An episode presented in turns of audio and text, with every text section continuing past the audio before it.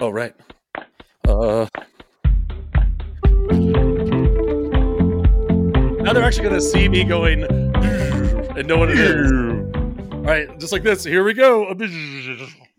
hey guys, welcome to episode 143 of CMD Towers Brews and Miller High Boils. Life. I'm Mr. Commodore number five, and my fellow host is a selfless spirit for taking a red eye to go to a wedding the very next day, so that way he can attend Magic 30 in Vegas. Big Tuck. I literally was like, I am not going to any more weddings this year. And in two days in a row, I was like, I'm kind of like I travel so much, but I can't stop it, right? So I have Monday, I have Monday off, right? So and Meredith, the coach, uh, my girl I'm dating exclusively, she works at like a studio, right? At a fitness studio. So Okay. her hours always crazy. So she has to work like Saturday till noon, Sunday till one, and then all day Monday. Like Mondays are big days. So I was like, I have Monday off. I should go do something. So of course, uh, the week after, I like, I think I'm gonna travel for a while. It'd be nice to be home for a weekend. I'm going up to Raleigh to visit a friend who lives in Chapel Hill, and then come back on Monday. So I was also just like, I don't think I'm gonna do any more traveling besides maybe go and visit my friend who lives in Argentina uh, and work remote there. And then Magic Fest Vegas happened, especially now that uh, my lodging situation is being taken care of. Wink, wink, wink. Uh, that was a huge incentive. But I was really so I was really thinking about it. And like, I think that's gonna be really fun. Um, I think it's gonna be a really fun trip. I haven't been to Vegas since I was a child, and like that, I was 24. Uh, and I know you're a Vegas pro. You've been there what six times by now? I, I mean, five, but to be fair, I've only been once for the typical Vegas trip. Mm. Every other time it's been magic or work related. Did you go? Was that the trip that uh Squee McGee woke up running somewhere? Okay, absolutely. Because I was like, you, him. Just us. It was just, Just a, us. oh, I thought it Yeah. was Jared. Was Jared friend of the show? Jared not there? No, no, he wasn't. Uh, so it was just us, and then there was a girl that I was seeing that I actually was working with at Verizon. That Oh. her and her cousin came. They stayed in their own place, but then we ended up running into Squee McGee's older brother, and at the time his girlfriend. They were randomly in Oh. Vegas for a volleyball tournament, so they actually joined us on, on the uh, the club adventures. But yeah, that was a very. I don't, actually I don't know if that trip was more expensive or my Magic Fest trip is more expensive. Uh, the amount of money I spend on cards Right. and, and stuff when I'm there. But uh, I think. yeah, and- no, Now here's the real question: You will also be coming to Charlotte in 2023, correct? uh, it looks like this Magic 30 thing is coming to Charlotte, and if I'm making Tuck go, I kind of have to come do that too. So I think yes. that'd be fun. You can come. To I mean, I just it's just North Carolina. I don't see the appeal. why? It's nice. We'll, we'll. I'll take you to the. I'll take you to the best place, the best fried chicken place in the town. So Oh, all right. We'll get you. Trust me, there's plenty to do here. Uh, we can eat and drink our way through the whole damn thing. Sounds good. But yeah, no, it's it's exciting. Uh, we get Yep. to kind of announce it. Uh, CMD Tower is going to be coming to uh, Magic 30 in Vegas. Uh, it's going to be me, Big Tuck, and actually one of our Discord mods is uh, for sure coming in as well.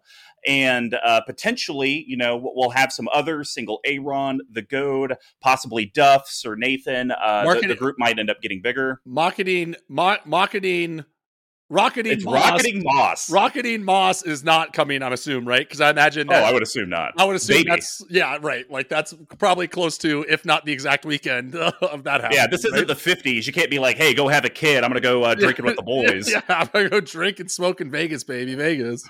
Uh, but yeah, no, we're going to be real excited. And uh, some of the things that we're going to start planning, uh, we're going to try to do a rotisserie draft, figure out which other content creators are going to be going. That's Nice. something that is a ton of fun. Uh, we're going to do a bunch of giveaways. We're going to be partnering with Abyss Proxy Shop. So if you guys end up uh, playing in a pod with Tuck and I, and you end up uh, winning the pod, uh, or at least eliminating us, uh, I, I think we need. I think we need you to win the game, win the whole pod. Because if it's just eliminating us, we're just Yeah, get picked yeah, on. exactly. We're not gonna win a damn game the entire time. Uh, but we're going to be giving away, you know, some uh, playtest cards of some of our favorites, um, and, and just have a bunch of merch with us. Heck, we might even do like a scavenger hunt. Like that can be kind of fun. Just randomly go stash like a foil playmat somewhere or a holiday and, and I sweater. don't and I don't want to speak out of turn, but for those who may be joining us, At a turn, I'm ready to smack you. We're, we might be doing something special for the people who are coming with us, representing CMD Tower cor- as well. Correct? Oh yeah, probably. Like the mini thing. Where I don't want to get into too many details, but there's like that mini thing that you made mention of that I think could be fun, right? The mini thing. The mini thing. Like it's like an inception of the thing that we're doing there. Oh, oh. Uh, I mean, We don't. We, we can talk. we're doing that. that. but we're doing that like in a month. Oh, I know what you're talking about. Okay, yes, something that definitely uh, we got. Uh, Commander Smiths ended up kind of doing a little mini one. Uh, it seemed like it worked well, so we're gonna try to learn from that. Yes. And I've actually had collective members reach out to me and say, "Hey, it, you know, when are you guys gonna do that?" And it's like, "Oh, well, you know, the travel." And I've actually had some pushback. Be like, Kansas City Central. It's easy to get to you guys, and it's like, okay, I, Okay. I never really thought that. Uh, so yeah, no, uh, Not- a lot of to- exciting things on the horizon. Not too many. Not to get into too many specifics about that, but could be something else that's in the that's in the hopper as well. So big year of magic. Yeah, big year of magic for CMD Tower. But I know you guys want to know a little bit about what's going on in Mr. Combo's life. Yes. Um, The Boys season three is phenomenal. I so I loved season one, and I I came out when I was in a pretty dark period of my life in Kansas City, and I like tried to watch it since I moved away from there. It's like this is so dark and depressing, and everyone's evil. Uh, which is funny because that's usually my favorite kind of media. But now that I'm in like a better mindset, I've been wanting to get back into it. What were your thoughts on season two?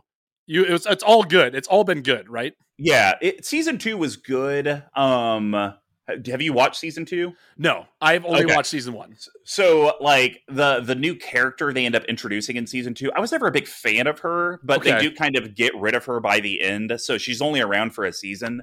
Um, but it definitely laid a lot of groundwork for season three. And I'm telling you, season three, the first five minutes, I made the Godfather watch it.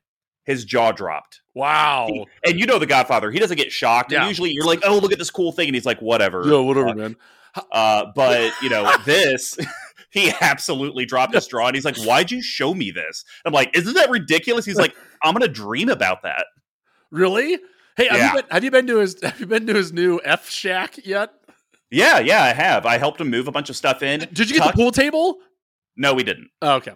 Ne- never happened. Um, I think that's one of those like if I wanted to do it, then it would have happened. But it's like this is your house. I'm not trying to tell you what, how to decorate it. Yeah. Uh, yeah, but Tuck, it is way too big for him. It's like three stories. It has like seven or eight or what? One, two, three, four. I think it's like four or five bedrooms with like a finished attic. I mean, I uh, when I saw him uh, last weekend, or I guess now two weeks ago, he genuinely was like, I, I, I- don't even know, man. I, I think he's just almost like sleeping on like his mattress, and that's it. Uh, so hopefully he starts decorating it. I was just gonna ask, but I thought we had these grandiose plans of like Oh, yeah, we did. Yeah. It's, Yeah. it's it's daunting. I don't know. I, I was surprised to hear him say that he rented this house. I just figured that he would have just gotten like the smallest place and cheapest place available, right? But this actually was the cheapest place available, but he was very picky. He he Mm. wanted to live in a neighborhood similar to Chicago, which he was able to find one. right, Um, he wanted a garage. Th- This place has a garage, um, and it's he still says it's more than he's wanting to pay, but he's only paying eleven hundred a month. Like that for a whole seem- house. Yeah, that doesn't seem that expensive. I paid. I think my rent when I was le- at, when I had that tiny shitty house in Prairie Village that like was not safe to live in. Like I think my rent there was a thousand bucks, right? And Yeah. that place was a dump. yeah, and I bet you now they're probably charging fourteen hundred a month. Oh, at for it. least you got to think at least, right? But anyway, So the boys, phenomenal. Oh my gosh, it's so good. And they've already announced that season four is greenlit. So where- that's awesome. Where is this? Because I know Obi Wan is still going, right? That's not over yet either. That's the next thing I'm about to talk about. I'm getting goosebumps. this week's episode of Obi Wan, guys. Oh my gosh! Like seriously, my hairs are standing. Uh, we finally get to see Hayden Christensen, uh, Right. the original Anakin actor, not in Darth Vader gear. So Right. they do this very cool. The whole episode opens, and this isn't like a spoiler, but the episode opens as a flashback between Attack of the Clones and uh, Revenge of the Sith. So he's still a Padawan because he has his Oh. Padawan braid, and it's basically a sparring match between him and Obi Wan. The thing that's cool is that the sparring match f- uh, flashes throughout the entire episode oh, because as the match progresses, it directly correlates with what's happening currently in oh, the uh, I do like that. Yeah. Oh my gosh, it is so amazing. Um, and then uh, second episode in a row, you get to see Vader's power. Tuck, it's scary. Um, I was texting. I have a customer that he's no longer a customer of mine. He, he's Yeah. with another account team. Uh, but the CIO and I, we have a very good friendship around Star Wars, Marvel, that kind of stuff. So we'll text each other from time to time. Sure. And uh, I actually texted him, Tuck, don't crucify me, collective. I would be okay if they remade episodes four through six just so we could have true Darth Vader power. Oh, sure. Because you have to admit, what you saw in Rogue One is nothing like what we saw in A New Hope. Well, I don't. We don't have time to litigate this whole thing. I agree. I agree. I agree with you, but I think that they're different. The, the it's very difficult to compare the first run of three versus any of the other ones that have followed it. From a movie standpoint, I agree with you. Right. But I think unless there's something story wise as to why Vader could only like move left and right a little bit, Sure. um, it's like that's just that's how you could do it back in the Sure. 60s and Yep. 70s. Totally get it. We're not going to crucify you for that. You only had what you could do with. Yep. But now we are in a day and age where we can do things With better. CGI, and we're yeah, literally yeah. we're watching it happen. Right. So that's where it's like I think they would have to wait decades to do that, or just the world would explode. sure. Um, but the power you see Vader do, bro. I can't. I can't. I can't. I'm gonna spoil it. We need to get on with this episode, um, guys. Thank you for coming out. And this is a little new for us. We're changing up the format a Changing bit. it up. So get ready for 10 minutes of ads. Just kidding. Now. Prison Bills is our deck tech series. Since we conquered the path to 32, tackled tons of EDH themes, we're going to be discussing, or rather, theory crafting, a deck that doesn't even exist yet. Each month will consist of new decks, and we correlate how these decks are constructed, similar to how a beer is brewed. So we kind of broke it down into four different categories. The first one's rampant setting your board state. We call that grains. And grains are the foundation of every beer. They include both base malts and specialty malts, usually in a 60 to 40 ratio. This helps with the color, the taste, and most importantly, the alcohol content of a beer. These great taste, less filling, do not have a whole lot of that. Decks always need ways to grow, stabilize, and ramp your bigger threats. Just like a great profile, they usually mix of staples and specialty cards. Lordy. Uh, how does your board interact with all of your opponents? We call that hops. And hops give the beer its patented bitterness and herbal floral flavors to grow in a variety of strands and help distinguish subcategories like IPAs. Op choices help clear interact with the board so your deck can ultimately do what it wants. And then, how does the deck close out and win? And boy, I'm excited for this section. We Okay. call this yeast. You're always good. You're this is the part that you're always great at. So this is why this is where I'm bringing in the heat for you. Yeast are microorganisms that eat the sugar from the grain and poop out alcohol and CO2. It adds alcohol content and the carbonation. Without yeast, to be drinking flat sugar water. And without yeast cards, your deck would meet the goal of actually winning the game. And then we do have shenanigans. It can be pet card synergies to the deck that are just kind of fun. We call that spice. And not every beer has them, but spices and other additives help separate a normal stock beer from a specialty one. It could be the pepper that turns a stout into jalapeno stout, or the addition of hops that turn IPA into a double IPA. Not every deck has something that makes it pop, but if it does, is where we generally talk about it. So, without further ado, guys, let's get brewing. Today, we're doing a theory craft, and we're doing it a little bit different, but we're still adhering to all of our traditions. So, today, like you guys had with my chaos draft last week, or I guess the people watching us on Twitch right now, spoiler alert, uh, you guys will be getting this tomorrow. Uh, you guys, uh, we're doing a little bit with the background mechanic. Uh, that's kind of new and different. It's obviously they're trying to figure out ways to make partner, but not have it be broken partner. Right. Uh, so today we're talking Burakos party leader and folk hero. So Tuck, why don't you read Burakos party leader? I'll read off folk hero, and then talk about why Yeah. you wanted this Orzhov pairing. Sure. Uh, so Burakos party leader is a 2 4 legendary creature orc that's a mythic for $2.37. I guess that will not be the case for long. I wager to guess. And he costs three colorless and black to cast. So he also counts as a cleric, rogue, warrior, and wizard, which is the party mechanic effectively. Then whenever he attacks, defending or she, I don't know, eh, I don't know. I'm not gonna get into that. Whatever he, whenever Burakos attacks, uh, defending player loses X life, and you create X treasure tokens untapped, which is stupid.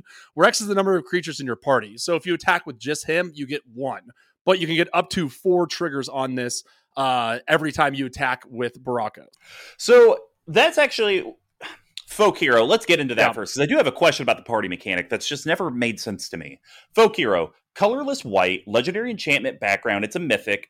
Uh, commander creatures you own have whenever you cast a spell that shares a creature type with this creature, draw a card. This ability only triggers once each turn. So before you kind of go into why you wanted to do this, when I read the card and where X is the number of creatures in your party, that sounds like if you had five warriors, you would have five creatures Right. in your party. So wouldn't you? Can't you technically have? Because didn't you have people on stream losing six life, Well, so seven was life? they were losing six life because he's a two four. So the way it works is Mm. your party can only have one of each. So even if you have ten warriors, only one of them can be in your party. ah, So you, so Burakos uh, itself is one of each of them, right? So as long as you have if you have him and 10 warriors, it's two, right? gotcha. If you have him, two rogues, a wizard and five warriors, it's four still. So it Ah, has to be gotcha. limited to that. Now, I wish that there wasn't a limit to it so you could have multiple parties, but I guess that would Yeah. probably be way too strong. Well, like you could almost they should have just made the party mechanic to where it's like that, but then it's almost like banding, where it's like Oh, you, you yeah. put a party together and then you could do another party together because it's silly. D and D, there's multiple parties; it's not just one. Sure, but I think that like the the party in D and D is all the player characters, so I think they Ah, had to put fair. a limit to it in some regards. But still, it's like it's overly complex, which is one of the reasons why I like it. and and that kind of leads into the reason why I wanted to build this. So first off, um, this was a deck that I won from CommandFest Richmond with all the part with all the points that I accrued over time. There, um, I won a few rounds of the various drafts, and I had enough to buy this for free. So honestly, I bought it originally because of a few of the cards in there. It's got great reprints. The value of it is through the roof. Versus like, uh, you know, you could get like six boosters or whatever. But for Mhm. me, I my Orzhov deck I have now is Teysa Karlov, and I like it. It's a really strong deck, but it's very, it's a lot. It's a thinker, right? Like you have to think about all these different triggers, how all these things Sure. work. There's a lot of stuff you can get, kind of get, if you will, muddled in the mixture. Bang! Give me the explosion. Come on. I don't Uh, have it. You don't have anything? I get you this. Oh, that'll work. All right. So, um, but I thought one thing I really liked, and especially as we were streaming more, we've talked about this how the streams that I feel have been the most enjoyable have been ones that have creatures and decks that are aggressive and want to attack, right? Like, and that's kind of slowly becoming more of my gimmick, right? I, I like these sort of things where in this deck you're incentivized to attack, right? And I think it's also an interesting build. It's an interesting deck to build from the mechanic of party, right? So it's like a bizarro tribal deck, but you have four mediocre tribes to choose from. I think that's really fun. And uh, I, I think it's got, it just feels like a deck that's right in, you know, I'm kind of tired from playing something. I want to play a deck that has cool mechanics, has a lot of different interesting card options open to it, but maybe isn't the most complicated thing in the world, right? Like it is kind of a go wide, or it's more of like a, a Voltron deck. You have to attack with your commander, and then you have to be kind of smart about how you attack. Uh, when we streamed this last week, uh, or earlier, yeah, I guess it was last week. It kind of boiled down to that, right? Like there was just there was just some people that were always a good target to attack because they didn't have blockers or anything. So I think it kind of helps you kind of dictate where the damage is going a little bit more and the fact that it generates these treasures for you it just it just seems like it's not the most exciting deck in the planet i'll admit but it's just a fun deck to play right like it's a deck where i can i, I look forward to in the future sleeving it up and just being like i'm ready to party literally with the mechanics and with the way i'm going to play it Sure. So the deck clapped. It did. it was really good right It was really good. Here's the one thing, though, and it, this isn't part of my tech today, but Sure. I, I do want to give you something to think about. So I feel like you chose this particular background because you wanted white, right? You wanted Orzhov. yeah and this is Okay. and and that's the that's the only option it came out of of the precon So I would say that you would probably want to look to swap that for maybe like Far Traveler.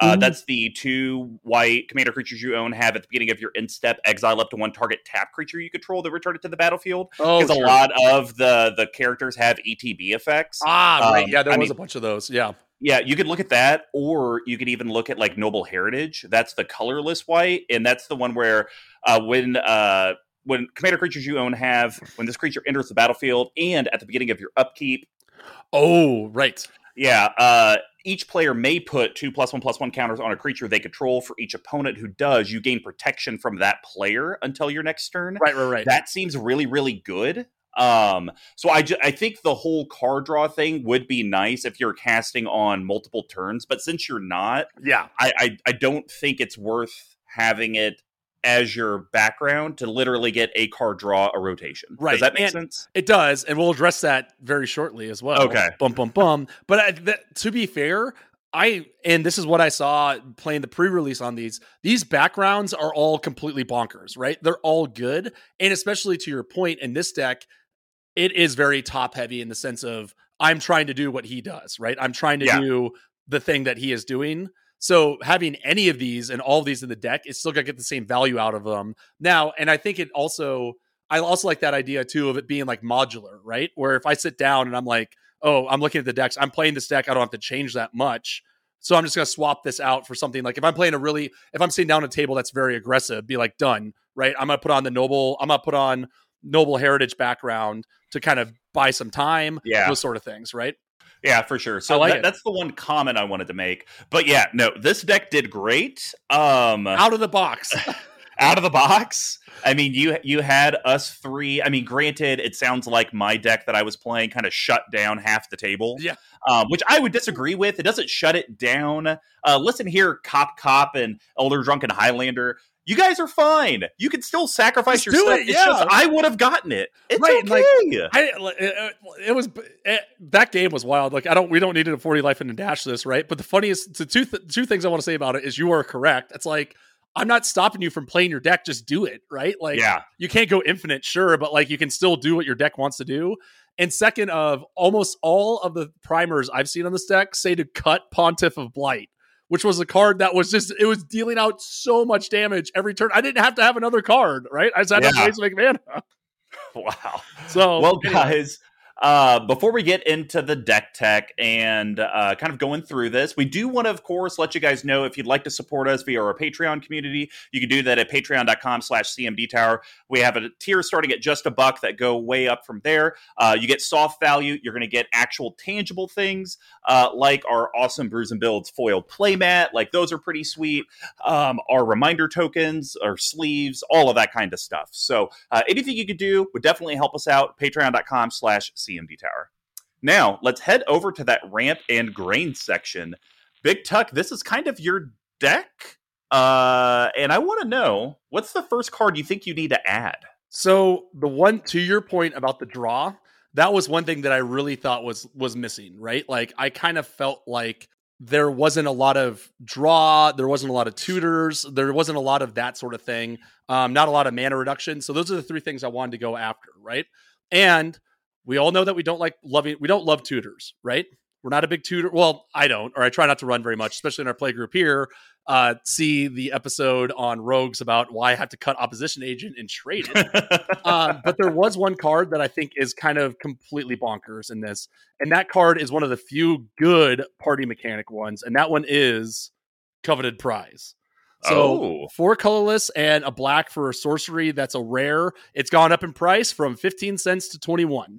So um, it says this spell costs one last one less to cast for each creature in your party. And I pretty much had a full party the entire time. I Oh, yeah. this, I. I genuinely don't remember when you didn't have a full No. party. Exactly. So uh, up to it could be one black, right? So then it says search your library for a card, put it into your hand, then shuffle. If you have a full party, you may cast a spell with mana la- value four or less from your hand without paying its mana cost. So Whoa. yeah, on turn four or five, this turns into a better vampiric tutor, right? Like it's Yeah. kind of it's kind of insane. And granted, I don't Well, what, what you actually mean is a better Imperial Seal. Oh, yes. speed. Vamp, speed, Vamp yes. is still. I would still put Vamp ahead of this because it's instant It's speed. But yeah, I get what you're saying. So and the fact you so not only are you tutoring for one, you're also getting to play the card that you're going to tutor for, or just some other banger you have in your hand, right? Yeah. So I think that this as like a this as a draw and tutor is probably one of the more efficient ones you can get, considering the price and everything else. I I think this card's awesome. Right? Um, I I wish that you could do the second half of the spell without having a full party. Like maybe the spell costs two more, Yeah. whatever. Or if you paid the full five, you get to do both. Uh, because I would I would genuinely run this card, but I'm Yeah. not going to build a party deck, so uh, no, probably we'll never see it. but if you are the tech, the real tech here is if you run shapeshifter tribal in five colors, this also becomes an auto include. All right. My first green card. I actually think this card is awesome. I think you're going to love it. it's going to give you future card advantage. Because the thing that I see the big risk with your deck is it's so creature heavy that a Oh, single yeah. board wipe like it's starting you back from the Stone Ages. Yep, 100%. And so, it, and uh, usually when you're at that critical mass, it's like, okay, I should probably hold back some creatures just in case. Mhm. So I think if you put in Dream Devourer, this is a very smart play. Ooh. So, oh, and I forgot to mention, every single one of my picks is a party mechanic. Nice. So every single one. Um, so this is a colorless black Oh. creature, demon, cleric, rare. It's a zero three.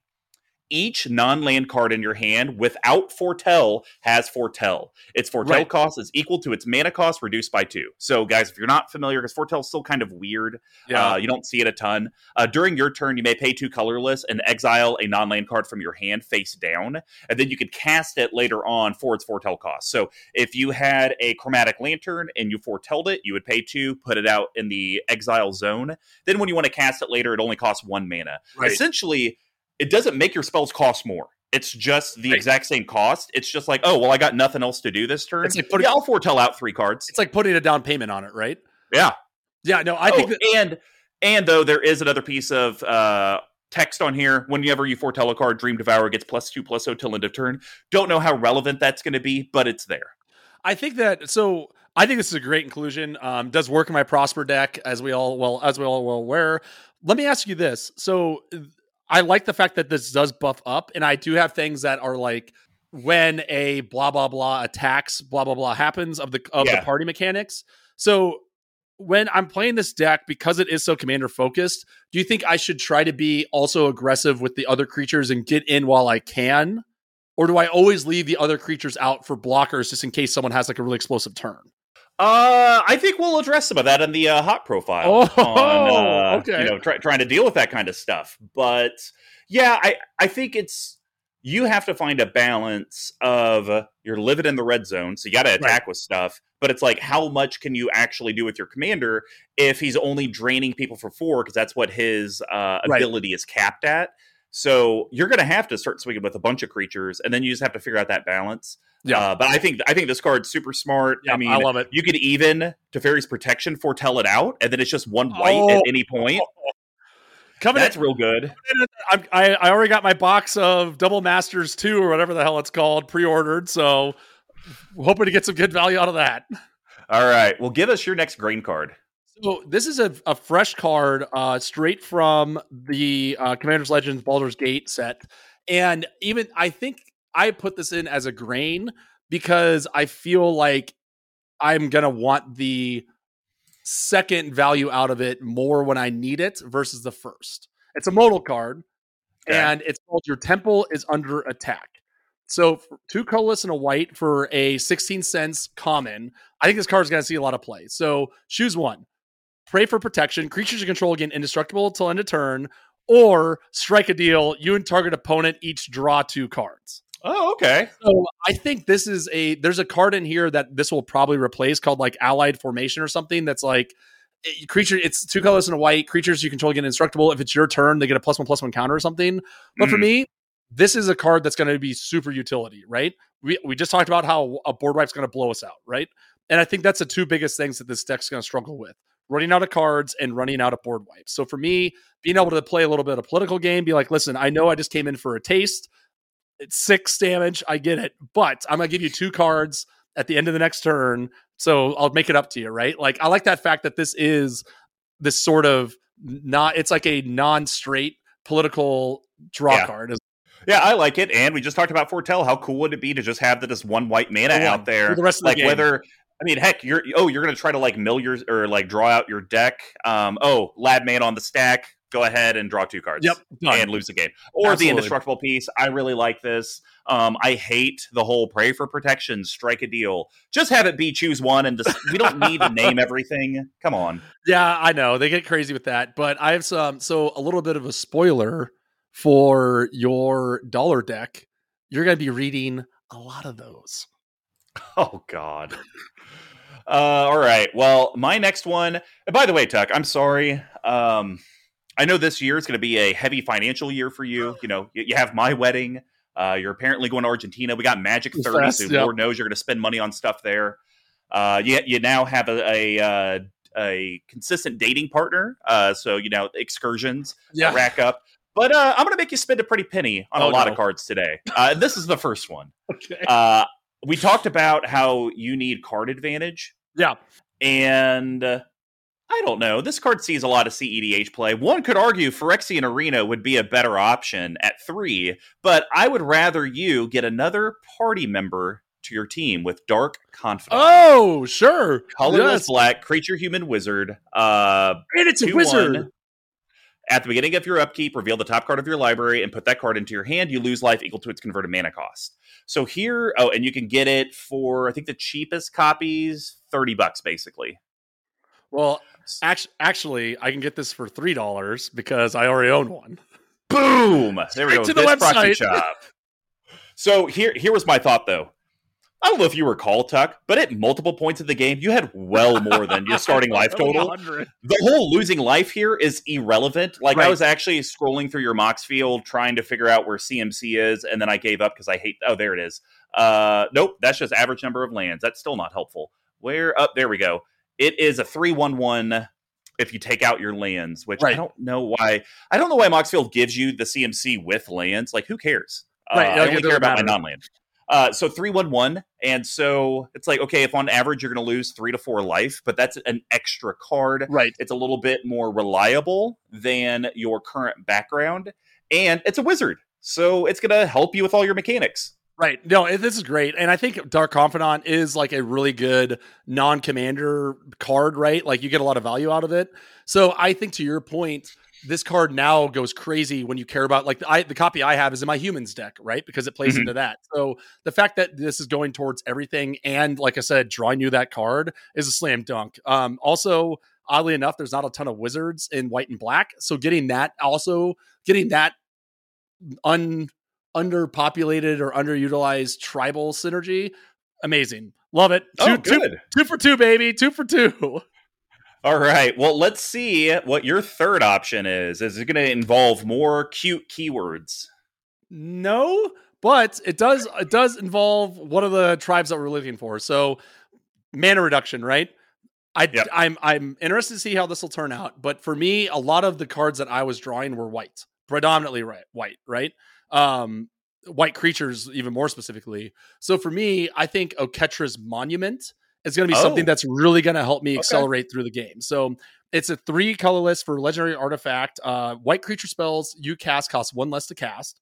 And then whenever you cast a creature spell, create a 1 1 white warrior creature token with vigilance. And it's about $3 for an uncommon out of Amonkhet. So again, refueling the party mechanic, discount on my white creatures, which are really going to be the backbone of the deck, I think. And because it's the stupid, I there's way too many creature types, right? We all agree with this.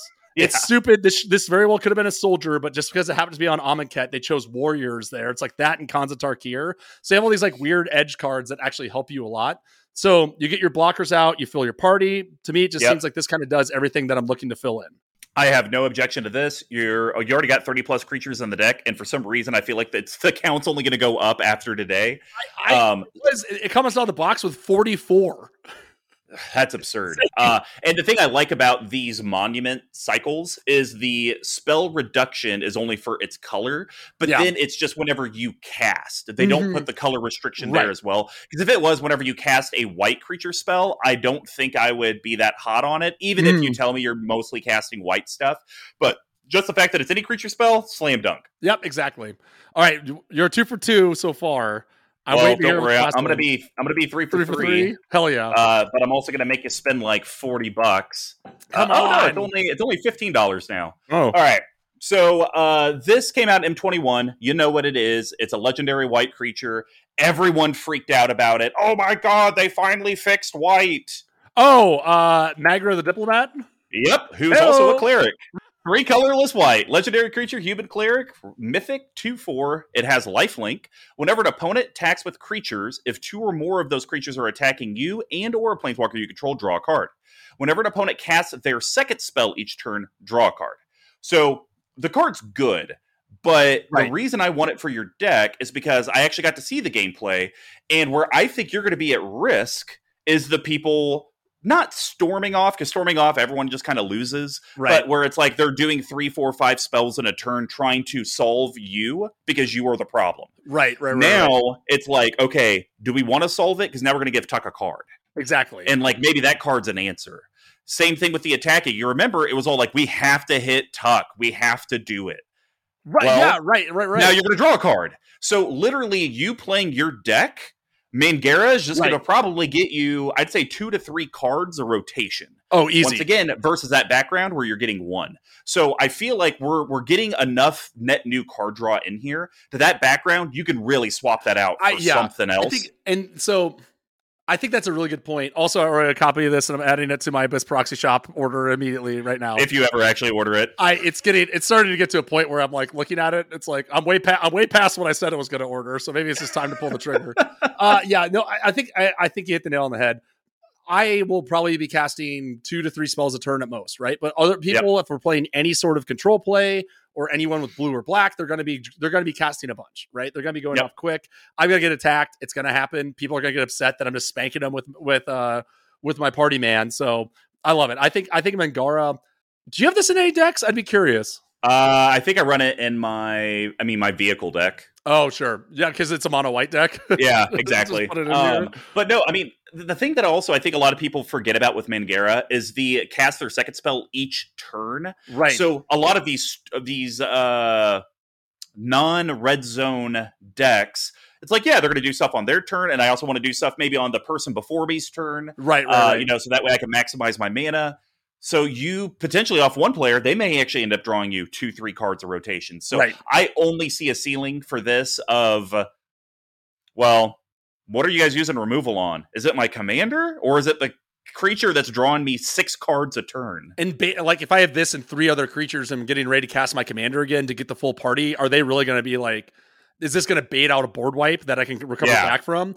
So, uh, do you think in this deck that I should really be focusing and prioritizing these creatures over spells that do something similar? Right? Yes. Okay, excellent. Dark Confidant audio, sign in blood, Dark Confidant. You're in.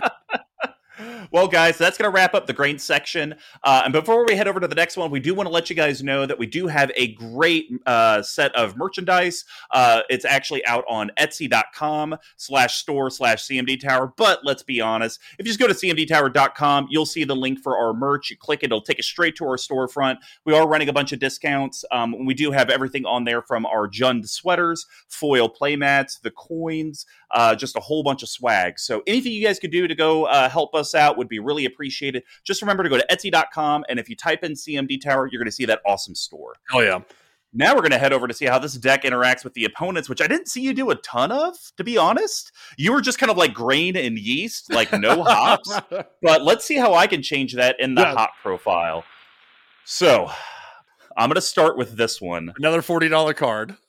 Uh, no, this one's actually surprisingly cheap. And you actually got to see me play it, and you saw the impact it brought. And guess what? She's a wizard. Oh! Gisa Glorious Resurrector. Two colorless black black legendary creature human wizard. It's a 4 4. If a creature an opponent controls would die, exile it instead. At the beginning of your upkeep, put all creature cards exiled with Gisa Glorious Resurrector onto the battlefield under your control. They gain Decayed. And if you guys aren't familiar, a creature with Decayed cannot block. And whenever it attacks, it gets sacrificed at the end of combat. And this card you can pick up for literally 64 cents. Uh, actually, I don't have to spend any money on it because I got one because I thought this card was going to be like fifty dollars. And Me too. I I- bought like six of them. yeah, I mean, it did work. No, uh, I that's slam dunk, no questions asked. It it is kind of counterintuitive with my next pick, but I think um, just having these things. I think the craziest part that we saw was uh, the best example that we played of this on your side was the Palladium Mirror, right? Yeah. Like, because then Decayed doesn't even matter. Right, like Mhm. you get these creatures that you just get to blow up, or they do bad blocks or something. And worst case scenario is you have something you can attack with, but best case they have an activated ability or something Yeah. that happens all the time. Th- this, I mean, this is the one card that like you held the table hostage and then you got it back and then did it again. and then I got it back again and did it again. Uh, just never stopped. So yeah, that's exactly kind of what I'm thinking because I don't know how uh, the delay trigger works when the creature dies because you get it at the beginning of your upkeep. So like if it's a board wipe, she would see them all die, so they would get exiled. But like, do you get them back, or is it because she's now? Does she have to be on the battlefield when that happens? Yeah, see that that's where I don't know. We'd have to kind of look up some rulings on the board wipe piece. Right. But even so, someone board wipes you. Okay, well, you guys also lost your stuff, and now it's all exiled. Right. Like Exactly. that is impactful because that would also hold the table hostage like I did. I bet you that's why neither Cop Cop or Elder Drunken Highlander probably did a board wipe. They're like, well, all my stuff's going to get exiled. Right. And then Doesn't I'm out. really do me any good. Yeah. So I think uh, I think Gisa in here, she's going to be primarily a hop, but she honestly t- could turn into a yeast card for you. I think I think if we're playing people that are playing like graveyard toolbox stuff, like we saw with Cop Cop, they're going to be SOL with this card out, right? And again, Mhm. I think I like especially this and uh Mangara because these are also worst case scenario is they eat they eat a removal spell because people have to get them out or else they can't play the game, right? Yeah, I'm hundred percent okay with that and let my commander out and run it around. Absolutely. Well, Tuck, let's see if you could top the boogeyman from our last stream with your first hot pick. I, I will not. But uh, one thing I really noticed about uh, my boy Burakos or girl, hold on, let me see here. I really can't tell. Anyway, is hey, that they- they're, it's they. yeah? There you go. So th- I there was a time where I I couldn't attack right, and if I did, I either had to broker a deal or hope that I wouldn't get double blocked. And I think be, finding ways to make Burakos bigger is going to be really critical to the deck.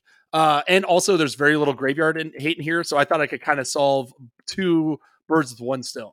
So Okay. that's why I'm. I think Lion Sash is a really interesting addition in here. So it's a colorless and a white for artifact creature equipment cat.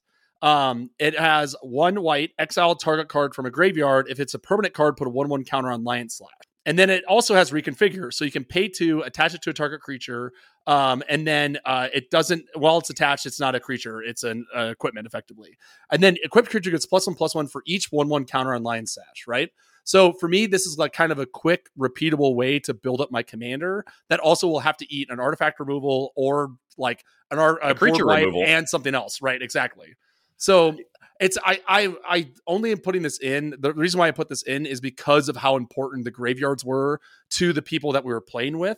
And I was like, I don't really have any sort of graveyard interaction with here, so I might as well kind of get some value out of this one as well.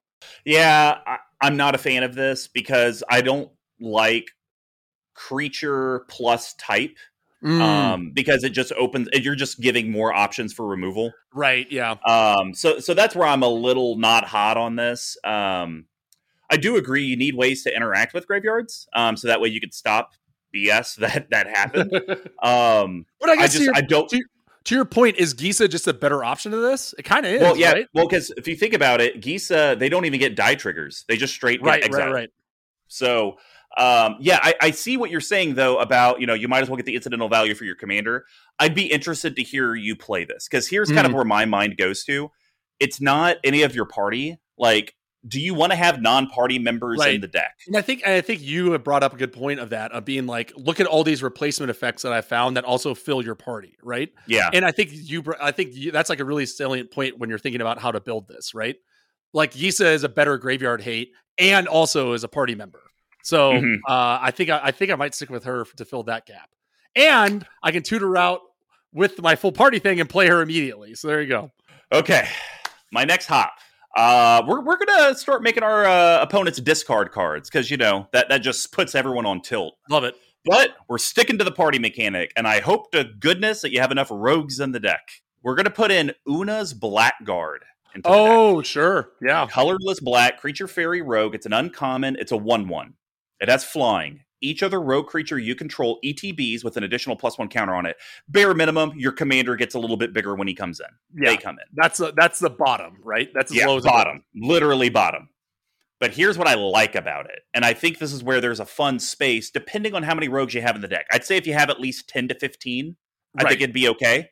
Whenever a creature you control with a plus one plus one counter on it deals combat damage to a player, that player discards a card. And it's whenever a creature, not whenever one or more creatures. So if you hit someone with five, they're discarding their hand, probably. Sure. Yeah, it's big. Six rogues plus my commander so far. uh, and then four shapeshifters. So that's ten. That's a pretty, and then you would add this though. That would be eleven. So I mean, that's quite a bit, right? Yeah. Um, I think that's probably good enough, and just the fact that she's this is another blocker, right? This is another thing that fills in. I think this one, this is this is. I would want I would want to play this. It would just I. Mm, you know what, Tuck? I, I already already have the solve for you. We talked about it when we did my uh, Ultra the Brood background. Bitterblossom would be a slam dunk in Oh, here. God, Fairy Rogues. So good. Yeah. Slam dunk. And to your point, I also still have Maskwood Nexus in here, right? So I think that card is probably like the MVP. Honestly, I'll probably just go and tutor that up and play it immediately with the coveted prize. So the fact that I like I like that it has, even though it, most of the creatures in here are those four types, it still has ways to grant all of them. So Yeah. yeah, okay, I'm starting. I'm starting to. I'm starting to get a little hotter. Starting to get a little hotter on on Oona's Blackguard for sure. Sweet. All right. Well, what's your next hop card that I got to get hot for? So this is gonna. This is. I was really looking into party cards, and by and large, they're all kind of shit. Uh, the one, the new ones that they've printed are very good, but the ones before aren't that hot. So coveted prize is number one with a bullet, but this one is even better than one of my pet cards and your least favorite removal, Hero's Downfall, because Deadly Alliance can also just cost one. So Deadly Alliance is four colorless and a black for an instant. The spell costs one less to catch for each creature Oh, in your party. Destroy target creature or planeswalker. So for me, I think the upside, I'm working to get a full party, right? Like that is Yeah. where this deck is going. So if, I might as well just use a removal spot for it.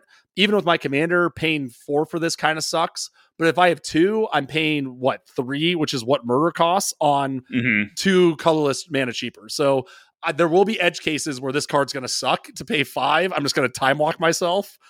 But, but I think that it, the upside is there just for a, a pretty vanilla kind of removal effect. I got no, nothing to say against it. And the only reason is because I've seen, I, I- I would say this if I hadn't seen the deck, I'd probably be like, dude, are you ever going to actually have actually the full party? party? Like, how consistent? But you consistently had a full party, or Yeah. at least three of the parties. So this is even better than murder because uh, most likely it's always going to cost you two. someone so- make a, someone clip that. No I just did. I I created a 30 second clip of it. crap. All right. But Tuck, I got something better than a potential one drop instant speed destroy target creature or planeswalker. Oh, boy. How about a seven drop creature that's a five five that at instant speed you can pay black black black and tap to destroy target creature, but you get some value with it. Kalitas, Blood Chief of Get. Oh yes, yes. Five yes. colorless, black, black, legendary creature, vampire warrior. It's a mythic. It's a five five, and you can pick one up for a little under ten bucks. Oh, okay. Activated ability: black, black, black. Tap. Destroy target creature. If that creature is put into a graveyard this way, put a black vampire creature token onto the battlefield. Its power is equal to that creature's power, and its toughness is equal to that creature's toughness. So here was my thought around this you need ways to be able to uh, threaten to blow up creatures consistently, not one Right. Right, right, right. Uh, you know, is, is kind of like you talked about. Like we're trying to toolbox our creatures and still stay to the party mechanic. So it's like I like Kalitas a little bit more than your pick, mainly because yours is a one and done. This we might be able to pay murder mana every Right, single right, right. rotation and be able to blow up stuff. The vampire creature token, it's not going to contribute to your party at all, but I mean, you are whatever you're blowing up. That's how big your vampire is. Yeah. So I blew up your five five. I now got a five five token. That's nothing to like snuff at, just because it's not the party mechanic. Yep. And if anything, those could just be used for sack fodder for like what? of or, dementia. It could be used for Phyrexian or um, not Uh, arena. Um, you you were playing you were playing effects where it's like sacrifice a creature or blah blah blah, right? Like mhm. pretty popular mechanic of just Yeah. sacrificing things. And um, I think I, I like it a lot. And I think people would say the mana value is too restricted to play. But that was the thing. As soon as I got my commander out, I was I was dumped. I would cast treasures. Oh my gosh. I would cast a creature and extort seven times, right? On Yeah. turn five or six. So I think just even if you're only getting two treasures a turn, fine. But if this costs, if this can cost, if, if this can cost five instead of seven consistently, you're already paying for its value and it plays into the party and it destroys stuff. So it's a cute one. I think this is probably one of the only decks that I would say this is really good in. That's fair. Um, and I mean, it would probably be good in a vampire deck if you have Oh, a sure, vampire yeah. deck. Yeah. Um, but you know, this is probably a card that you don't own, and I bet you, you know, you could probably find like a, a cool foil that's like moderately or heavily played that has that cool Zendikar foiling on it. Yeah. You know, hey, maybe that's something you try to pick up at Magic Thirty in Vegas. Oh, coming at you, boys! Bring out your trade binders. And by All then, right. knowing me, I already have a whole bunch of other stuff that I'm ready. I'm after going through and or- reorganizing the cards I line around. I'm like, I could go again and trade off Oh even more. my stuff. gosh. There you go. Well, Tuck, give us your final hop card. All right. Well, we did it. I think this is the first time I've ever put this in. But if we are going with the stupid, if it's not stupid, if we're going with the fabled hero background, I do want to get more triggers than once. Okay. Vedalken Orrery. There you go. Merry Christmas. Four colorless. What is it? Four colorless. All permanents you control get flash. I always forget how to spell it. Uh, it's definitely not all permanents. It's uh, non-land permanents. I think it might even state from your hand have flash because I want to say Leyline of Leyline of Anticipation is just non-land permanents you own have flash. I still cannot sure, spell. though. I, I we've talked about this card so many freaking times. I still have no Yeah, way. I cannot spell it. So I the- usually just try to type in uh, O R R E Y and then it autocorrects it because it's O R R E R Y. it's oh wait, what is it? O R R. Oh no, I was I was actually wrong. Uh, it is uh, you may cast spells as though they had flash, so you can do anything. So O R R E R Y. E R Y. That's right. It's Ori. Wow, three Ori. Ori. So yeah, so um, it's twenty five dollars. I already have a. I I think I have a copy of this line around. If not, I can get another proxy from abyssproxyshop.com. So if I'm gonna play into that fabled or the folk hero background, I might as well put this in here to get that incidental draw trigger. But to your point, I think that there with like Mangaras of the world and these other things, I think there's probably going to be more efficient ways to draw cards than just Yeah. having to cast them on other people's turns. and uh, talking game politics, Vedalken Orrery has a reputation, and that is Yes. going to draw even more ire. Yeah, so I feel like we just talked you out of playing the card. I think so. I don't know. Like this is still the argument where it goes into every deck, right? Like, Yeah, is this the deck that I'm gonna put it in, or am I just gonna go trade this? Because I, it's been, I, I- I think it's been sitting in my binder for six months. yeah, that's fair. Well, So, guys, anyway. that's going to wrap up the hop profile. Um, and before we head over to the game winners, uh, we do want to talk about abyssproxyshop.com.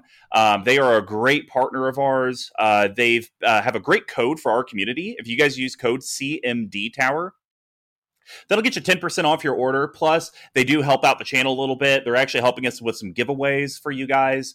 Um, if you type custom into their search bar, you'll actually see their massive repository of art that they've done for community members uh, that have requested it. You can even find my Game of Thrones pieces on there or my Nice. Mystical Archive ones. So uh, if you have the Vedalken Orrery that you need to play test into multiple decks, instead of paying $25 a card, pay $3, 4 bucks a card, and abyssproxyshop.com will take care of you.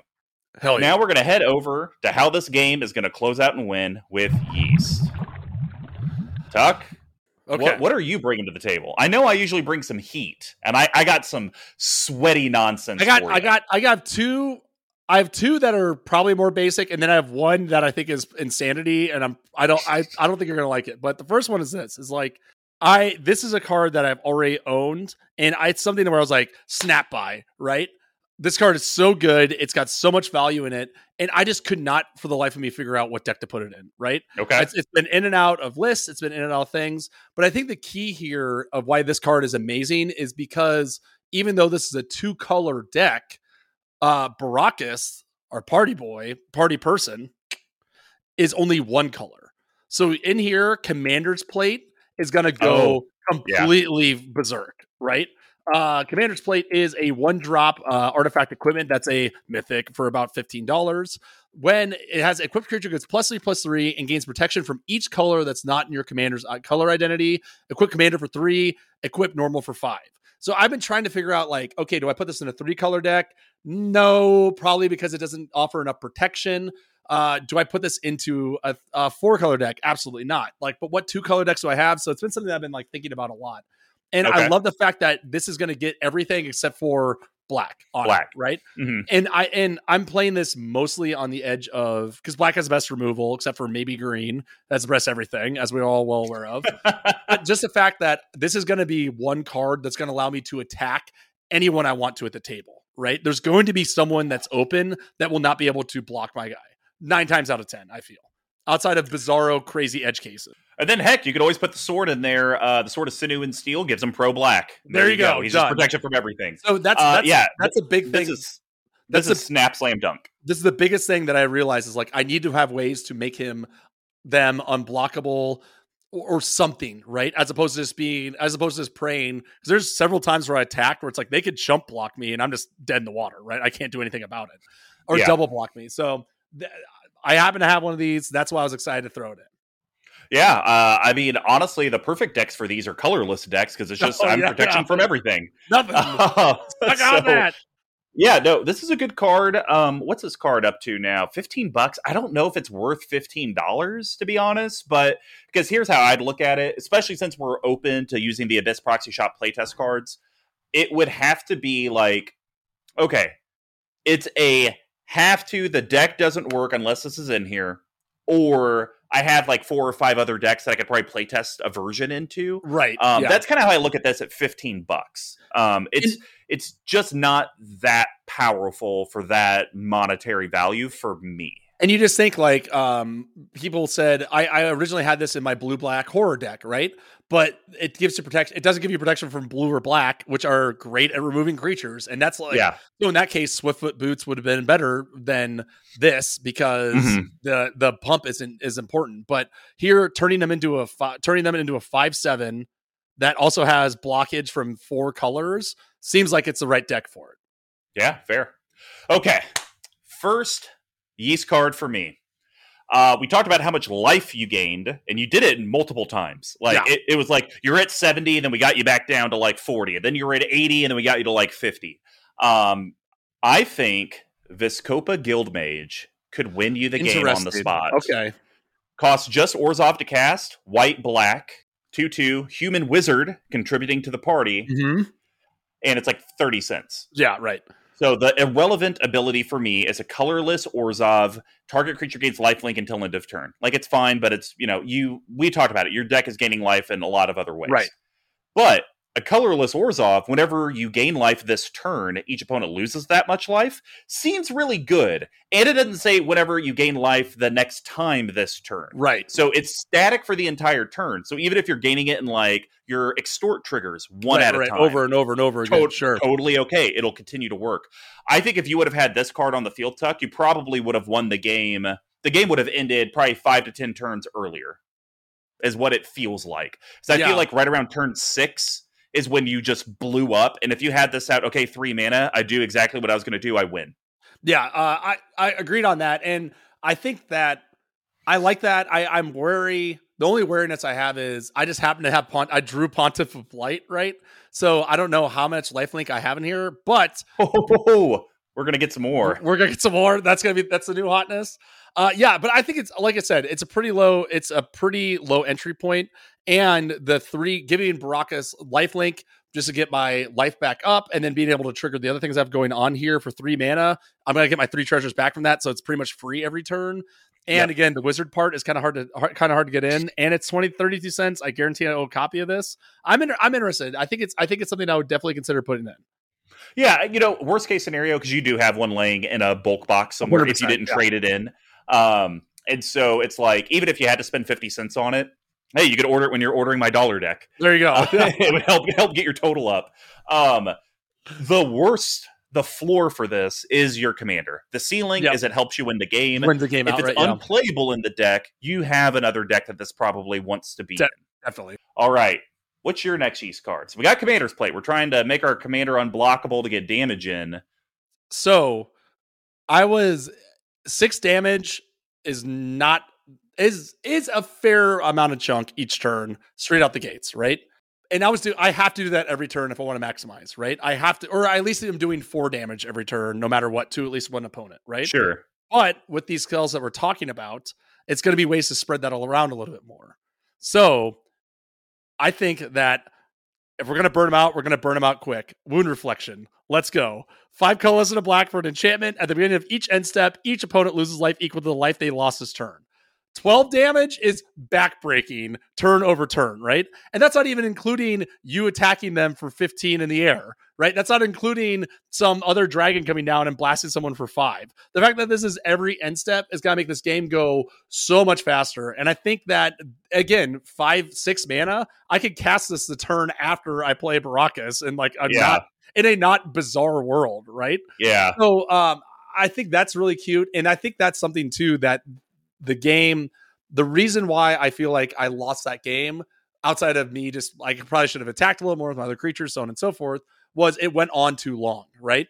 This is kind of a game that I wouldn't say is blitzkrieg. I don't need to win on turn five, but as we start getting into the later game, the amount of damage, the amount of values that I'm creating isn't going to be fast enough to keep up with other people who are playing those turn six, turn seven, turn eight explosive decks out. So getting wound reflection out early is going to really help paint the battlefield red with blood so I can squeak out a win before people start getting ahead of themselves. Yeah, no, uh, I like this. Uh, I think it's a great pick. I'm almost starting to get concerned that maybe we're creeping your CMC up too much. Too much. Yeah. Because I've, I've noticed we've started talking a lot about five plus CMC cards. Yeah. Um, granted, I don't know what you'd be cutting from the deck. Um, so, you know, I, I think this is a great card. I think you've done a lot of great points because I do believe with decks that are strictly red zone, not like a go wide or Yep. I'm trying to do Voltron, just strictly I'm a red zone deck, just trying to attack each turn. You, I feel like you have to win in nine or less or eight or less turns. Yeah. Right. Because eventually, like you said, your value isn't as impactful as someone casting expropriate Mhm. or I- time warp. And I can't do anything about that, right? Like Yeah. this deck dies on the spot to any sort of those spellslinger decks, and I want them to have to use their resources more non-profitably just to get themselves out of a hole, right? Yeah, well, I mean, it's that, but it's also your planeswalker decks. You know, planeswalkers are rampant. Like Yep. a planeswalker deck, if it's like turn 10, you're probably screwed. Because Oh, they got God, five yeah. or six of them out. Maybe an ultimate's already gone off. Um, you you just can't recover from it. So yeah, I, I think this is smart because it should hopefully accelerate. Right. Okay. Here is a real sweaty pick. Because I'm telling you, man, just the, the amount of life you gain is just like we're, we're only doing we're only doing life gain. I've always thought this card is cute, but I didn't know where it could live. I think it lives here. This better not be Vito of the Dusk Rose, or whatever the hell that card is. and it's also a cleric. Oh my god, it is him. Angel of Destiny. Huh? Three colorless white white. It's a mythic. It's a 2 6 creature angel cleric. Oh, You can get it for $4. Flying double strike. Whenever a creature, a creature you control deals combat damage to a player, you and that player each gain that much life. At the beginning of your end step, if you have at least 15 life or more than your starting life total, each player Angel of Destiny attack this turn loses the game. I think this is going to be a lot easier than you think. right. Is this a so I I've seen this was kind of on some lists I was looking and I didn't th- I this is before I played the played the deck and I kind of forgot about it. Is this the best card in the deck? Oh, yeah. It has to be, right? It's insane. Yeah, the the way I really see this because it's whenever a creature. So even if you swung swung in for like eight of them, Right. your commander's still going to make them lose life. So like if he's actually hitting them for two, they're still losing a net two life that turn, but you w- still went up. Oh, and life. then and then yeah, because it's taking four, right? Yeah, yeah, Yeah. yeah. So you know, it's actually it's it's going to work out more positively for you, and I think almost every situation. The only time your opponents are going to actually gain life is when you're doing the whole attack with everything. But I think when you're doing that, it's like you're dead this turn. Right. Swing with everything. You can't do anything about my Angel of Destiny. And then Right. okay, yeah, you're at 80. I'm at 85. End step, you lose. You lose. Yeah, I love it. I think this is. I think this is awesome. Uh, I this is again another card where it got spoiled. I was like, this card's really interesting, but how the hell do you play it? Right. Yep. Um, it is. It is sweaty, but in the right way. Right. Like in the way that this is gonna. This is gonna. This is either gonna be a blowout or I'm gonna play this and die the next turn because people will be like, it's over. Right. Like we can't come back from this when I have 60 life to start with. Yeah. I love it. All right, Tuck. You got one yeast card Okay. left. Commander's plate was cool. Wound reflection. Okay, you got. I want something to get me excited. Makes the hairs stand up. This is going to be a wild one, okay? Because this the variance on this is going to be through the roof, all Okay. over the place. I don't think when we played that game that anyone had a single piece of interaction. or there's very limited, right? A few creature removals, uh, maybe you had Reclamation Sage, that sort of thing, right? So I think there's going to be other targets, and I think this card is going to keep me alive in a weird way. So fresh from Commander's Legends Walder for Gate, Battle for Baldur's Gate. We're talking Pact Weapon. Three colors and a black for an artifact equipment. As long as it's attached to a creature, you don't lose the game for having zero life or less. For starters, whenever equipped creature attacks, draw a card and reveal it. The creature gets plus X plus X until end of turn, and you lose X life, where X is that card's mana value. Equip, discard a card. Variance is through the roof, right? You could hit a Yeah. land and you're just screwed, right? You're just toast. I don't have top. I don't have anything like that. But even turning, even turning my Burakos into a five, whatever, a five seven, that is such a big swing in terms of how you block and how you deal with Yeah. it, right? And I was getting like there was people to attack every turn.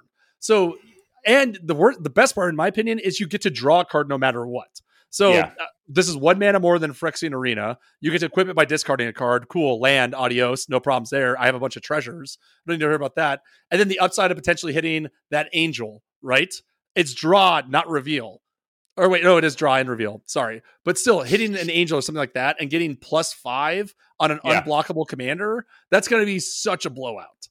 So here's actually where I like the card more.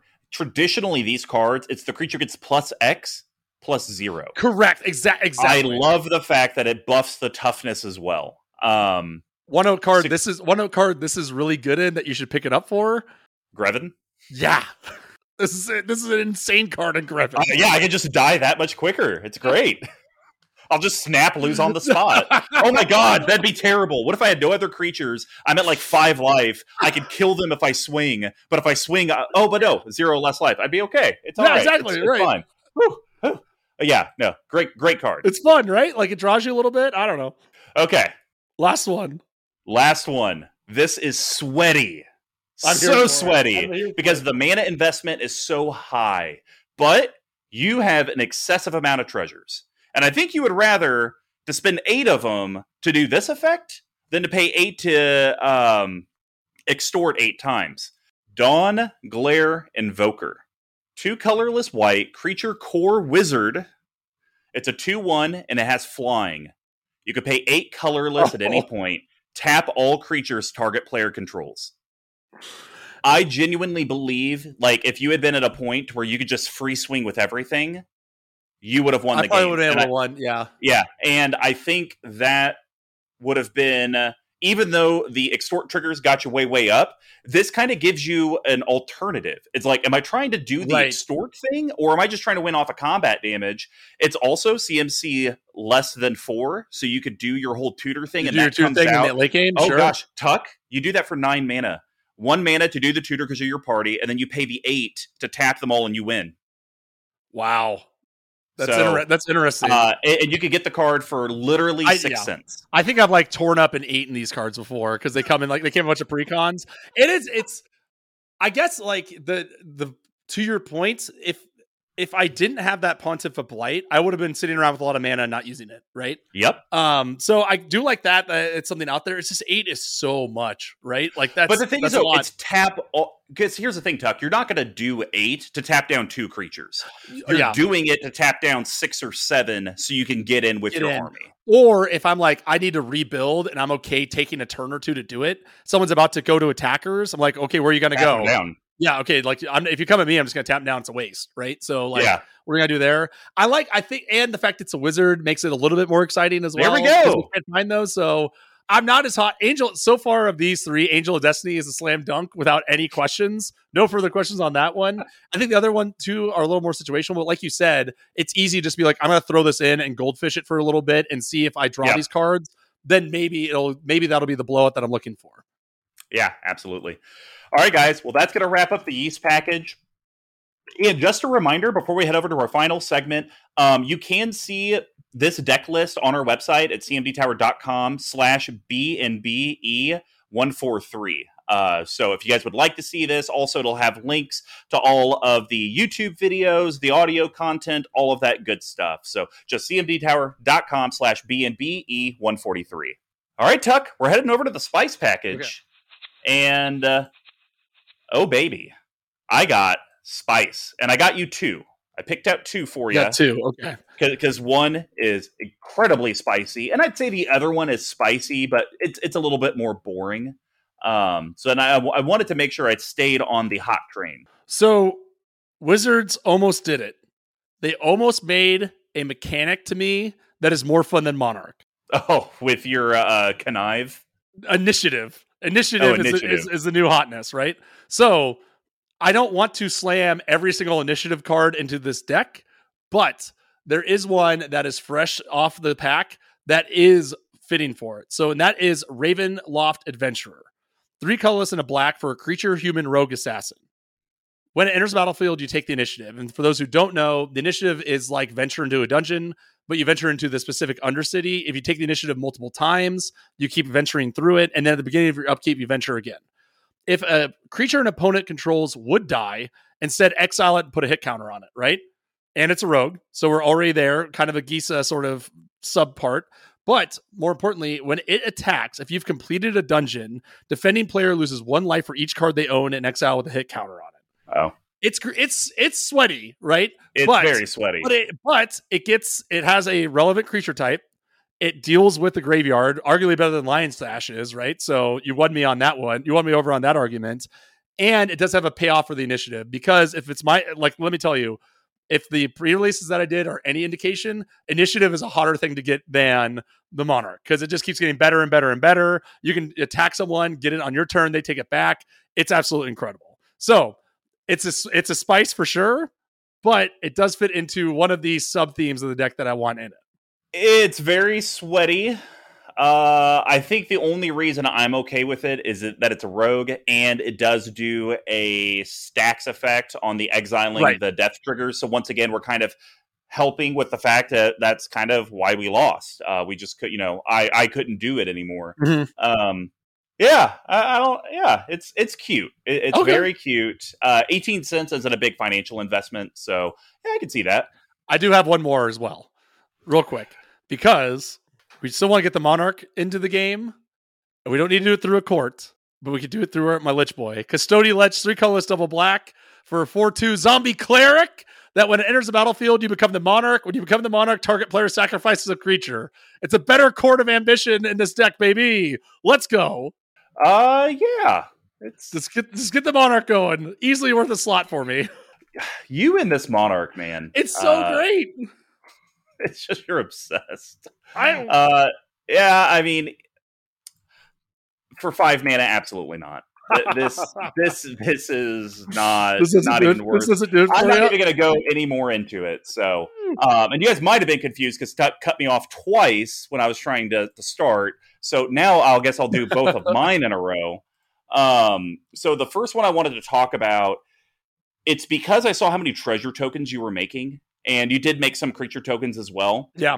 This is going to get you some flying blockers, which seem to also hurt you when you didn't have flyers. Mm-hmm. Yeah. So I do think it's worth considering Thalisse Reverent Medium for the deck. Three colorless Orzhov, legendary creature, human cleric. It's a 3 4. At the beginning of each end step, create X 1 1 white spirit creature tokens with flying, where X is the number of oh. tokens you oh. created this turn. It doesn't say creature tokens, it just says tokens. Um, and you could get the card for 14 cents. And you probably actually have it from Commander yeah. Legends boxes you busted open. So I for me, it's sweaty because and from my memory, you're only making tokens on your turn. Correct. So you're not right. getting the multitude of value, similar to my argument against your background that you have on the cast draw. Right, right, right. But the reason I think it's worth considering is because you are making minimum four treasures on every single one of your turns. Right, exactly. That's four one one flyers that you can now use for blocking that doesn't seem like something you can you know kind of roll your eyes at for five if it's if you had an enchantment that said for five man at the beginning of your upkeep create four one one white spirit creature tokens and you just yeah, did that oh, every be, single turn yeah it'd be incredible you'd, you'd, absolutely play that. Yeah no yeah slam dunk that'd be like a mythic rare right? It's like Bitter yeah. blossom but better. Uh yeah so that's it that's my only holdback on it. I think if this wasn't a cleric i wouldn't be into it um yeah. and i think the for five it's quite a bit but it'd only be four with a Oketra's Monument. So, and again, playing getting this down the turn if i can play this somehow then attack then create the tokens that same turn then we're off to the races, right? Like, oh gosh, I yeah. get my, I, this is like the this is like the perfect card to play the second turn after I create all the treasures. Untap, play her, attack, create the more treasures, and then now we're back. Right, so a little, a little, a little sweaty. I'd say it's more on the slimy scale for me because it does Oh, have the okay. relevant types. So I, I'm interested, and I'm pretty sure I have a copy of that too. Let me take, let me take a look here. But what's your? So I'm sure you got, got one, one more. one This insane one very finish it off boring. with. Boring. Very boring. Uh, Sea Gate Colossus, seven colorless artifact creature, Golem Warrior. It's a seven five. This spell costs one less to cast for each creature in your party. And you can get it for two pennies. Oh, geez. So th- this, you know, it gets you a big, big boy for only three mana. So initially, when I put this in here, I was like, oh, but if you had five warriors, that should probably work, right? It could be free. uh, but that's not the case. So Sure. uh, I, I think a seven five with a relevant creature type yeah, for three mana, that's probably worth considering depending Sure. on if you if you play the deck more i look at this card tuck to where you're like man i need more big thick boys to like go hit all I for have damage is all I have are one ones, right? Flying yeah, or two otherwise. or three threes, and I'm just not being able to really threaten. Like the only way I'm impacting the game is through my commander's life drain effect, Sure, or right. these other rigmaroles. This at least gets you a, a big, big guy that you can throw some equipment on and, and get some damage. And look at what we have here. Hey, hey there she Throw, is. throw it in the pile. So Sea Gate Colossus. How I mean, is this way too like? Do you just think it's too uh plain to play? My only concern is this: is that I have a hard time. It may be too vanilla. I just, I think to your point, there's so many other creatures that have relevant abilities. Like dark, I think the perfect example is like Dark Confidant, right? So even if I can only cast this for three, which is going to happen, I still feel casting Dark Confidant on two is going to be a better play in the long term. But I Fair. think I I I think it really depends because when we played that game, everyone was no one was attacking except for me and like kind of kind of you every once in a while, right? Yeah, So like if I'm playing if I played again and I'm like, I can't beat a Hydra deck because I just can't I have nothing to I have nothing to do because everything I have is a two three or two one, Sure. right? Like Mhm. I can't I can't Machias enough to get the value out there. Then Yeah. some card like this would be an easy include just to be like, I'm gumming up the board. I don't even want to attack with it. If I have to, I will, I guess. But I I I I I think that there's better options out there, but that doesn't mean that this one's out. That's fair. That's fair. That's totally fair. Um, yeah, and I think it was just the the the mindset of like, do, I think you might need some bodies Mhm. that actually can A like real threaten body, yeah. damage. Yeah. Yeah, absolutely. Well, guys, thanks for making it until the end of the episode. And if you enjoyed it, please subscribe to our Twitch, uh, Twitch channel, subscribe to our YouTube channel. Make sure you're you're getting the podcast updates, and we'd love uh, a five star review. If you guys liked this new kind of Twitch live stream for Brews and Builds recording, this is something that we want to start doing every single week. Uh, we do usually have a schedule that we will post um, and kind of let you guys know when we are going to do it. Uh, it can be fluid from week to week, so it won't be one of those, you know, always, you know, every other Monday like our actual Twitch streams. But we are going to also start doing this with our specialty episodes, MTG Action 4 News, Mr. Bever's Neighborhood, and the rest. So let us know if you enjoyed it. Now, if you'd like to get a hold of us, you can reach me at Mr. Number five on Twitter, all spelled out except for the five. Tuck, where can people get a hold of you? You can find me at Big Tuck tweeting on the Twitterverse. Sweet. You can reach our main account at CMD Tower on Twitter as well. And just another quick reminder, guys, uh, if you're looking to support us, you can do it through a myriad of different ways through our Patreon, patreon.com slash CMD Tower, our Etsy shop, etsy.com slash store slash CMD Tower, or abyssproxyshop.com using code CMD Tower for 10% off. And if you want the deck list, cmdtower.com slash BNBE143. So, Big Tuck, we theory crafted Burakos the party leader. And going into this, you really, you know, we, we kind of went back and forth on how we were going to do this. We've never done this with a precon before. And so it was kind of like, hey, take all the stuff out you know for a fact you do not want. Yep. And then only put in the cards that you slam dunk you do not want me to come to the table with. Right. Do you feel like we accomplished what you wanted? Definitely. And if we did, what's your favorite card from the yeast package that you hope you actually get to pull off? Oh, that's easy. It's Angel of Destiny. No question. Yes! asked. All right. Yeah, I think um this was this was challenging uh trying to remove the cards that I don't want because it's it, I like this. I think this was a really good exercise for theory craft, right? I think we pretty much don't want to talk about precons, right? Because I think out of the box are kind of boring. And Oh, I like this idea of just going through and being like, this deck didn't have a swords to plowshares. Why is that? This deck doesn't have an exotic orchard. Why is that? this deck doesn't have a wayfarer's bauble. Why is that? Right? Like just going through and just doing some like uh the term I've I we use in IT is quality of life upgrades, right? Sure. I'm just like, there's some shitty removal spells in here. Those are gone, right? Like the mana base needs better fixing, but we don't need to go through that. So yeah, I, I think I wish in hindsight though I would have cut even more out, just to Oh, make okay. just to have a little bit more of a better idea. But again, it's so after only playing it once, and this also was difficult because it played so good out of the box. I was like, am I even cutting the right cards or is this going to make it not as good? But I, I do think, I think, especially with the cards like you mentioned, especially like the Dark Confidants of the world, Angel of Destinies, these are cards that play into the theme. They're going to make Yeah. it even more fun to play. Get like, I think the three that are the most, the biggest slam dunk from your ends was Dark Confidant, uh, Gisa Glorious Returner, and then Angel of Destiny, right? Three Yep. valuable cards that are gonna that are gonna accelerate this game into a win. Yeah, absolutely. And honestly, I think the cards that you brought to the table, Tuck, um, they make a lot of sense. Like, I love the Deadly Alliance uh, ad. You know, the Pact Weapon's super cute, and I really like it. Um, you know, I think the uh, your temple is under attack is very good as well. Uh, you know, one thing I'm genuinely shocked you did not have in your list, and I'm just double checking so I don't get yelled at. Why don't you have coveted jewel in here? I thought about it. Um, That seems like a slam dunk. It's so easy to get out, and I'm going to be attacking. Uh, I'm kind of surprised they didn't put it in, but I don't think this deck is it. I want to play this deck like a politics deck, right? Because that's Oh, how I like to play all my decks, and I don't think this deck was built like that, right? Um, I think it was much more built with just the idea of like I don't know. We're just we have to lean so hard into party mechanics, and it's such a bizarro. Like all the reprints that they put in this deck are effectively all party mechanic decks Yeah. or cards. So uh, maybe they just ran out of space, but I think Coveted Jewel will be sweet. I'd love to get that card back in rotation. Um, I, I don't know. I think this deck is different. It's I I really enjoyed playing it, and I think it's a deck that I think is going to be one of the things where it's like I just want to play a deck that's a little bit more straightforward. I want to play a deck that's a, li- like I played Prosper at Magic Fest, and every turn was like having a heart attack because there's so many different triggers and all this other shit. It's like just give me a deck where I can just punch face and make some te- some treasures. Sure. So Yeah, I, and I think we definitely accomplished that. Well, uh, Twitch, YouTube, and our podcast. Thanks for uh, tuning in, guys. Have a great day. See ya. thanks for coming in. And see you guys later. Bye.